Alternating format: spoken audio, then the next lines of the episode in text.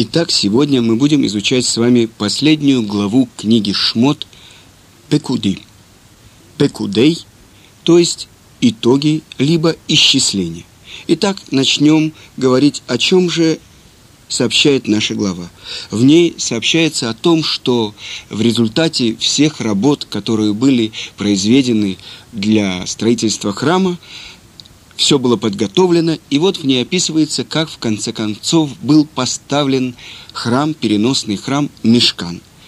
И с чего же начинается наша глава? Начнем, как обычно у нас принято, читать первые строчки нашей главы.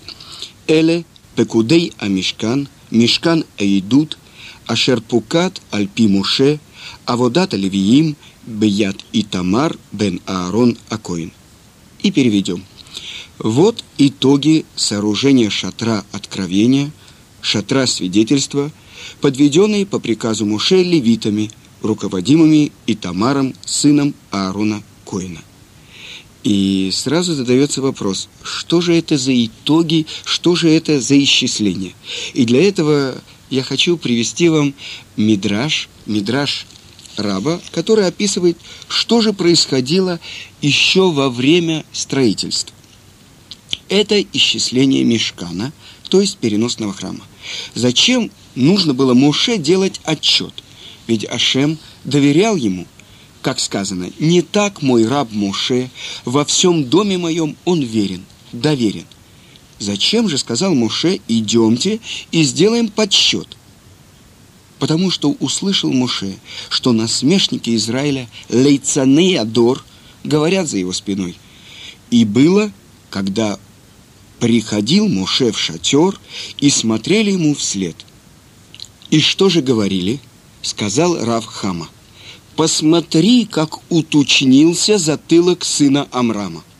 А другой отвечал, ну, что ты думаешь? Человек, через руки которого прошло столько золота и серебра для храма. Как, чтобы он не стал богатым? Когда услышал это Моше, он так сказал, «Вашей жизнью клянусь, когда завершится строительство мешкана, я дам вам полный отчет. И вот завершилось строительство, и он говорит, давайте подсчитаем. И это исчисление мешкана, мешкана свидетельства. То есть учит нас Моше, что после того, как Творец сам свидетельствует о нем и говорит, верный человек Моше, проверенный – при всем при том, Моше отчитывается перед народом Израиля о каждой детали храма, о каждом таланте серебра и золота и меди, которые пошли на его строительство. И при всей тщательности все-таки возможно, что что-то будет забыто. И ее не избежал и величайший из пророков Моше – Давая свой отчет, Муше забыл, на что ушли 1775 серебряных шекелей. И он молился Творцу, чтобы Ашем помог ему вспомнить. И когда Муше вспомнил, что эти шекели ушли на крючки, прикрепленные к столбам, и на серебряные нити, которыми столбы были обвиты, он вознес Творцу 15 хвалений. Интересно, что в каждой из трех молитв Борух Шамар благословен, который сказал «Иштабах», чтобы был прославлен, «Эмет воецив», истина и постоянно, в них перечисляются 15 хвалений. И дальше говорит Мидраш Раба. В Йом-Кипур Муше было сказано «Салахти», то есть Ашем простил еврейскому народу грех Золотого Тельца. И в подтверждение этому было приказано строить переносный храм, скинию и вот на следующий день после Йом-Кипура Муше объявил о приказе строить мешкан, изготовить ковчег завета для скрижали и так далее. И не было отбоя от желающих помочь в строительстве. И за 70 дней все было сделано. А Всевышний все не отдавал приказа собрать мешкан. И опять же Мидраж говорит, что нашлись люди среди народа Израиля, которые говорили, почему такое происходит – потому что Муше бен Амрам не может построить мешкан. Есть какой-то недостаток. Почему он поручил нам делать все эти тяжелые работы? Потому что, может быть, Творец сказал ему, а он перепоручил нам, поэтому он не может сейчас поднять мешкан. И поэтому три месяца все было готово, но Творец не отдавал приказа поднять, поставить мешкан. И нашлись такие люди, которые хотели поставить его сами. И они прикладывали все усилия, но ничего у них не произошло. И вот наступает 23-й день месяца Адар, когда Творец говорит, чтобы Моше взял Аарон и его сыновей и семь дней готовил их к службе. В течение этих семи дней ежедневно приносились жертвы, чтобы Ашем простил Аарону и всему народу Израиля все грехи. Причем службу вел Моше как первосвященник, а Аарон и его сыновья выступали в качестве тех, кто приходит на эту службу. И в течение всех этих семи дней Моше должен был собирать мешкан, переносный храм, вносить туда ковчег завета, стол, жертвенник, светильник, потом приносить жертвы, зажигать лампады, совершать воскурение, а потом в конце дня разбирать мешкан, чтобы на завтра собрать его снова – и, наконец, на восьмой день Муше собрал мешкан уже навсегда, то есть до следующего перехода по пустыне. И в этот день к священнослужению приступил Аарон. И в своей книжке Равыцкак Зильбер говорит, что много лет он не знал ответа, почему нужно было Муше семь раз собирать и разбирать мешкан. И, наконец, он нашел ответ в книге э, Ребе из Гера, который дает четкое объяснение. Мешкан простоял в пустыне 39 лет. То есть он перемещался с евреями 39 лет в пустыне. Это первое его место. Дальше он находился в Гильгале. Это в стране Израиля 14 лет, второе место. Потом его внесли в город Шило. Там он простоял 369 лет, третье место. После этого перенесли в город Нов, там он простоял 13 лет, четвертое место. Затем в Гивон 44 года, пятое место. Первый храм в Иерусалиме простоял 410 лет, шестое место. А затем, через 70 лет, был построен второй храм, который простоял 420 лет. И так всего 7 мест. Всего 7 раз еврейский народ устанавливал храм, который потом был как бы разобран. И продолжим читать нашу главу. И вот э, сыны Израиля сделали все, как приказал им Муше. Все участвовали в создании храма, кто приношением, а кто своим умением. Но те, кто участвовал непосредственно в работе, были доверенными лицами всех остальных. В этом сказывается единство еврейского народа и общность евреев в исполнении Торы. И хотя есть заповеди, которые могут исполнять только коины – а есть такие, которые могут исполнить только не коины, э, Израиль или левиты. Есть заповеди, которые исполняют только женщины, а есть заповеди, которые исполняют только мужчины. Но весь народ участвует в этом. И он соучаствует в заслуге исполнения Тары. И каждый восполняет то, чего нет у другого. Таким образом, совершенное исполнение заповедей достигается народом в целом, и все связаны воедино. И вот доставили весь шатер к Муше по частям, потому что никто не знал, как собрать вместе все эти части шатра.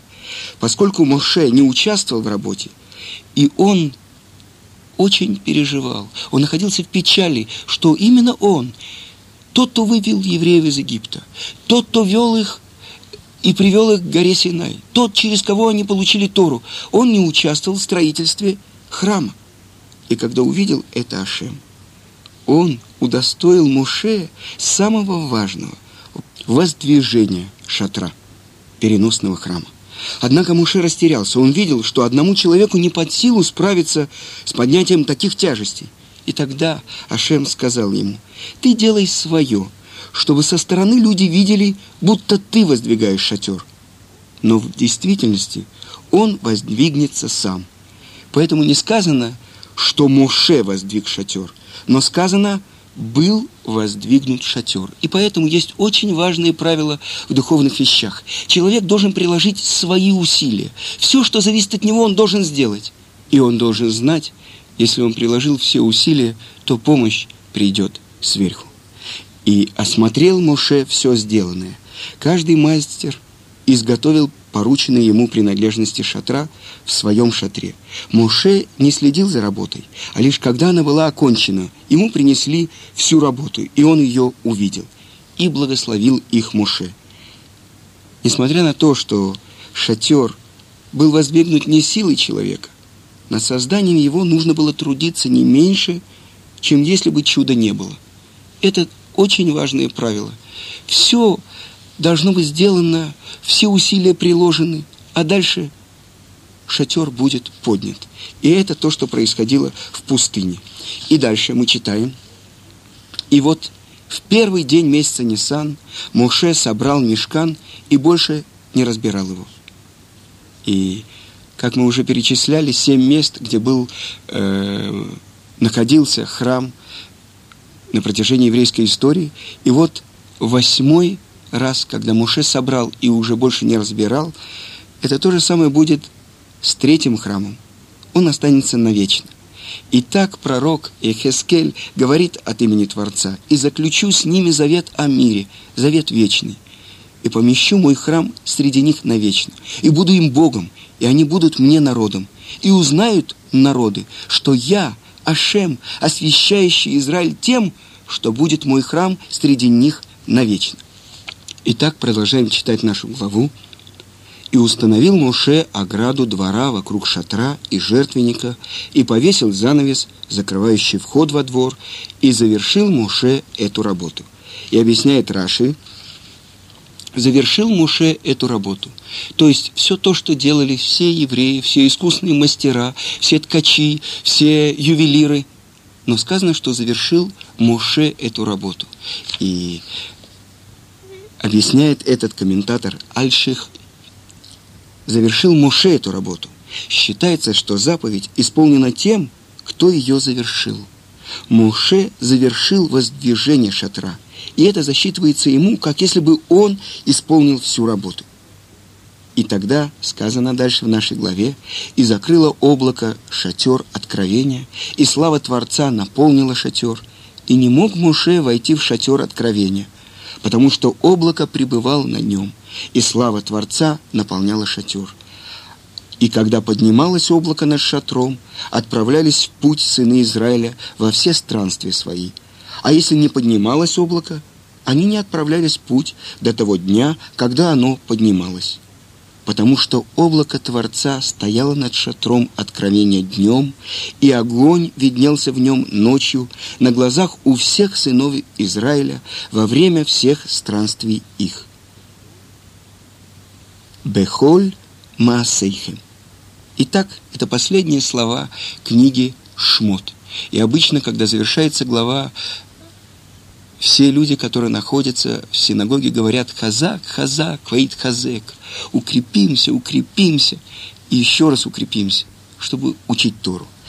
И если мы посмотрим, то книга Шмот, мы с вами говорили в начале, это книга Галута, то есть изгнание, рассеяние и избавление, и геулы – и, несомненно, это знак на будущее поколение. Когда я читал э, последние главы, я обратил внимание, самое трагическое место книги Шмот, когда говорится, что еврейский народ согрешил и сделал золотого тельца. Именно в этой главе самое большое откровение, 13 качеств милосердия Творца, через который человек, община Израиля, может исправить свой грех. И это то, что мы видим то, что когда был построен храм, переносный храм, это свидетельство для всех народов, что грех прощен. Потому что это шатер свидетельства. Это будет свидетельство перед всеми народами, что Творец присутствует среди евреев, Он простил их грех. И это то, с чего мы начинали эту книгу. Книга изгнания и возвращения. Ядоа ты да, кигер и езар эхабе эрец лолаем. Зная, узнай, говорит Творец Аврааму, что пришельцем будет твой народ в земле чужой, и будут угнетать их, и превратят их в рабов. Но я выведу их, я искуплю их. И почему такое должно быть? Почему нужно отдавать нас в рабство, чтобы выводить нас, чтобы делать нас свободными? Когда я думал об этом, на самом деле, вы знаете, когда человек очень сильно болеет, он выздоравливает, вот это вот первый выход на улицу, вот это весеннее солнце, этот свежий воздух, который он вдыхает своими легкими, это ощущение выздоровевшего человека, ощущение здоровья. Кто может это оценить? Только тот, кто был болен. Тот, кто сидел в тюрьме и вышел на свободу он может ощутить, что такое свобода. Тот, кто был в рабстве в Египте, он может ощутить, что это значит принять на себя власть Творца, быть свободным человеком, человеком, который реализует в этом мире волю Творца. И это то, что получил еврейский народ, построив в пустыне переносный храм, место, где постоянно присутствует Творец. И я хочу прочитать вам несколько мидрашей, которые объясняют это. Ашем сам принял участие в строительстве, как сказано, «Святыня, о мой Ашем, которую основали твои руки». А о мешкане сказано, «Идите, поглядите дочери Циона, цена уреэна бнот Цион, на царя Шлому. Выйди и посмотри, народ Израиля, на царя, которому принадлежит мир, на венец, которым увенчала его мать, на корону, которую община Израиля сделала для него – для своего Творца. Так сказано в Широширим. Что же это за корона? Это переносный храм, это мешкан, который украсили золотом, серебром и драгоценными камнями.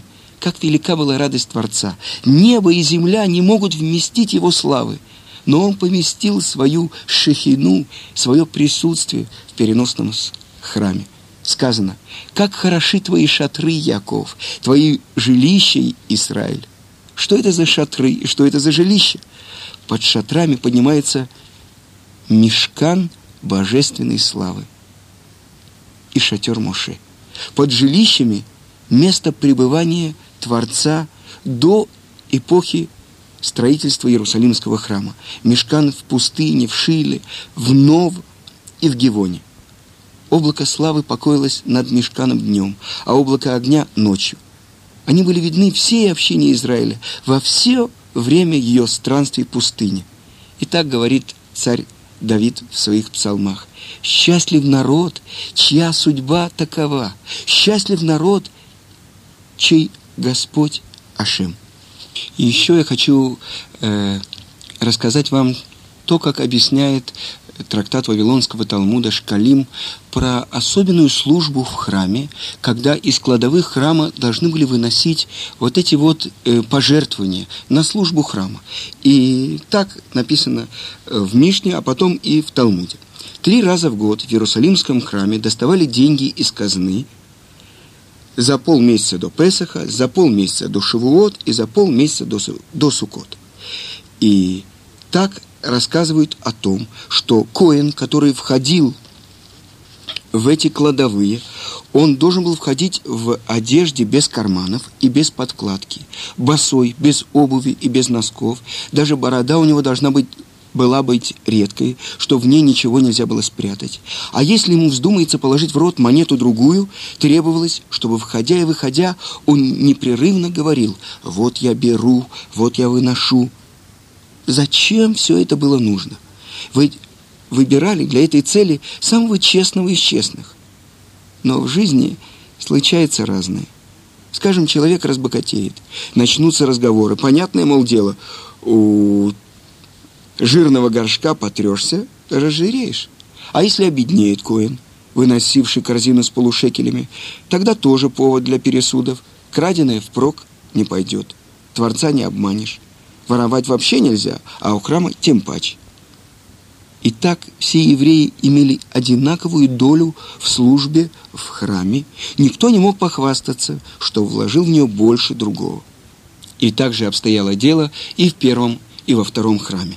А теперь я хочу процитировать вам э, еще одну строчку из нашей главы. Бека легульголет, бека с каждого половинку шекеля из шекеля святого. И так объясняет Хофицкайм. На что жертвовались, помните, мы говорили, э, половинка шекеля, которая шла на Аданим, то есть это подножия были для балок, которые и держали внешнюю ограду мешкана. Они были как раз и построены, эти серебряные подножия, из этих половинок шекелей, которые сдавал каждый еврей из Израиля от 20 лет и до 60. И объясняет это Хофицкайм. На самом деле в еврейском народе есть две части. Одни те, кто учит Тору, а другие те, которые поддерживают изучение Торы. И, несомненно, дурное начало э, прежде всего пристает к тем, кто учит Тору и желает их оторвать от изучения Торы. Когда это не получается, оно идет к тем, кто поддерживает изучающих Тору и учит их, чтобы они не давали на это деньги. И так написано в Мидраше Танхума. Дат канита махасарта. Дат хасарта маканита. Если ты приобрел знание, причем дат, в отличие от деа, в отличие от э, э, лимуд, дат – это то знание, которое становится моей жизнью. То есть Тара, то, насколько она реализуется, связывается с моей жизнью, с моей повседневной жизнью, с моим повседневным исполнением заповедей. Так вот говорится, если ты приобрел это знание, которое стало твоей жизнью, что же тебе не хватает? Если ты не приобрел этого знания, что же ты приобрел? Что тебе поможет все те богатства, все те дома, все те виллы, которые ты приобрел? И есть, несомненно, традиция в еврейском народе поддерживать тех, кто учит Тору. Я помню, мой отец, Зихрану Левраха, он мне рассказывал, что когда он остался сиротой, он говорил, что он учил Тору, это был Хедер, потом Ешива, и он ходил из дома в дом, э, они жили в Беларуси, в маленьком местечке, и каждый день его кормила другая семья. То есть поддерживают Тору те, кто сами, может быть, меньше учат, есть традиция поддержания Торы. И вот задает вопрос Хофицхайм. Почему, например, Ротшильд, величайший богач, который был в прошлом веке в еврейском народе, почему, когда он умер, он не оставил завещание э, такую приписку «миллион рублей я оставляю тем, кто учит Тору». И объясняет это Хофицхайм. А что же было бы с простыми людьми? с этими портными и сапожниками, и водовозами, и этими э, балаголами, что же, если бы все деньги на поддержание Тары дал этот Ротшильд? Поэтому Творец и дает каждому свою часть. И поэтому, если человек меньше учит Тору или вообще далек от этого, он может поддержать ее. И это то, что сказано. Бека с каждого, половинку шекеля из шекеля святого. Чтобы у каждого еврея была своя часть в учебе Торы. И это то, что мы учим в нашей главе, храм, он стал благодаря участию каждого еврея. И это не важно, может быть, ты самый большой мудрец, а может быть, ты и не самый большой праведник. Каждый из вас сдает только по половинке шекеля, потому что каждый еврей, он только половинка. Все вместе евреи, они единое целое. Атем круим Адам. Вы называетесь человек. То есть каждый еврей – это как один орган человеческого тела. Все вместе мы называемся цельный человек.